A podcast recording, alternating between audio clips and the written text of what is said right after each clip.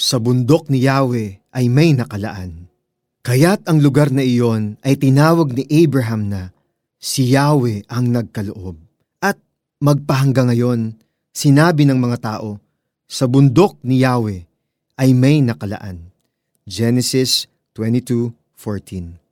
Paano kung mayroon kang isang bagay na pinakamimiti, ipinananalangin ng mahabang panahon, ibinigay sa iyo ngunit isang araw, ay kailangan mong ibalik sa nagbigay?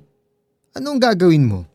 Ang buong akala ni Abraham ay ang kanyang servant ang magiging tagapagmana niya dahil hindi sila magkaanak ni Sarah. Subalit nangako ang Panginoon na magkakaroon siya ng anak na lalaki at descendants ng kasing dami ng mga bituin sa langit. Pinanghawakan ni Abraham ang pangakong ito. Genesis 15:1-6. Bagamat nagpasakop siya sa hiling ni Sarah na sumiping sa kanilang aliping si Hagar upang magkaanak, Genesis 16:1-4, kinumpirma muli ng Diyos ang kanyang pangako kay Abraham, Genesis 17:1-8 and verses 19-22. At sa kabila ng katandaan nilang mag-asawa, ay ipinanganak ang naging kaisa-isa nilang anak na si Isaac, Genesis 21:1-3.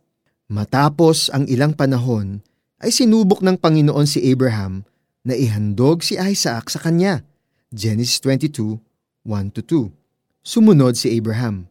Pagsapit nila sa lugar na itinuro ng Diyos, gumawa ng altar si Abraham. Inayos niya sa ibabaw nito ang panggatong at inihiga si Isaac matapos gapusin. Nang sasaksakin na niya ang bata, tinawag siya ng anghel ni Yahweh at mula sa langit ay sinabing, "Huwag mong patayin ang bata. Huwag mo siyang saktan. Natitiyak ko ngayong handa kang sumunod sa Diyos sapagkat hindi mo ipinagkait sa Kanya ang kaisa-isa mong anak." Paglingon niya ay may nakita siyang isang lalaking tupa na ang mga sungay ay napasabit sa mga sanga ng kahoy. Ito ang kinuha ni Abraham at inihandog sa halip na ang kanyang anak. Kaya't ang lugar na iyon ay tinawag ni Abraham na si Yahweh ang nagkakaloob. At magpahanggang ngayon, sinasabi ng mga tao, sa bundok ni Yahweh ay may nakalaan. Genesis 22:9-14. Sa bundok ni Yahweh ay may nakalaan. Ano man ang ating hiling at panalangin sa Panginoon, kung ito ay alinsunod sa kanyang malaking plano, ay tiyak niyang ibibigay sa tamang panahon. At kung matanggap na natin ito, magpasalamat tayo at patuloy na magtiwala sa Panginoon, anuman ang susunod na ipagawa niya sa atin, sapagkat siya ay mabuti at banal. Tayo'y manalangin. Jehovah Jireh, pinupuri ko kayo bilang Panginoon na siyang may bigay ng lahat. Maraming salamat sa lahat ng mga pinagkaloob ninyo sa akin. Bagamat inyong ibinigay na, ay inaalay ko ito pabalik sa inyo. Tulungan ninyo akong laging magtiwala sa inyong plano. In Jesus' name, Amen. Para naman po sa ating application, mag-reflect kung ano na ang mga bagay na hiniling mo sa Panginoon na ibinigay na niya sa iyo.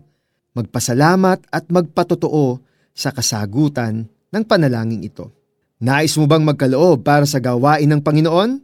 You can start by giving to CBN Asia. Kaya't ang lugar na iyon ay tinawag ni Abraham na si Yahweh ang nagkaloob. At magpahanggang ngayon, sinabi ng mga tao, sa bundok ni Yahweh ay may nakalaan. Genesis 22:14. Kaibigan, feeling mo ba hindi pinoprovide ng Panginoon ang mga pangangailangan mo? Lagi mo lang tatandaan, pag kay Yahweh ka tumawag, laging may nakalaan para sa'yo. Ako po ang inyong kaibigan, Pastor Eric Totañas.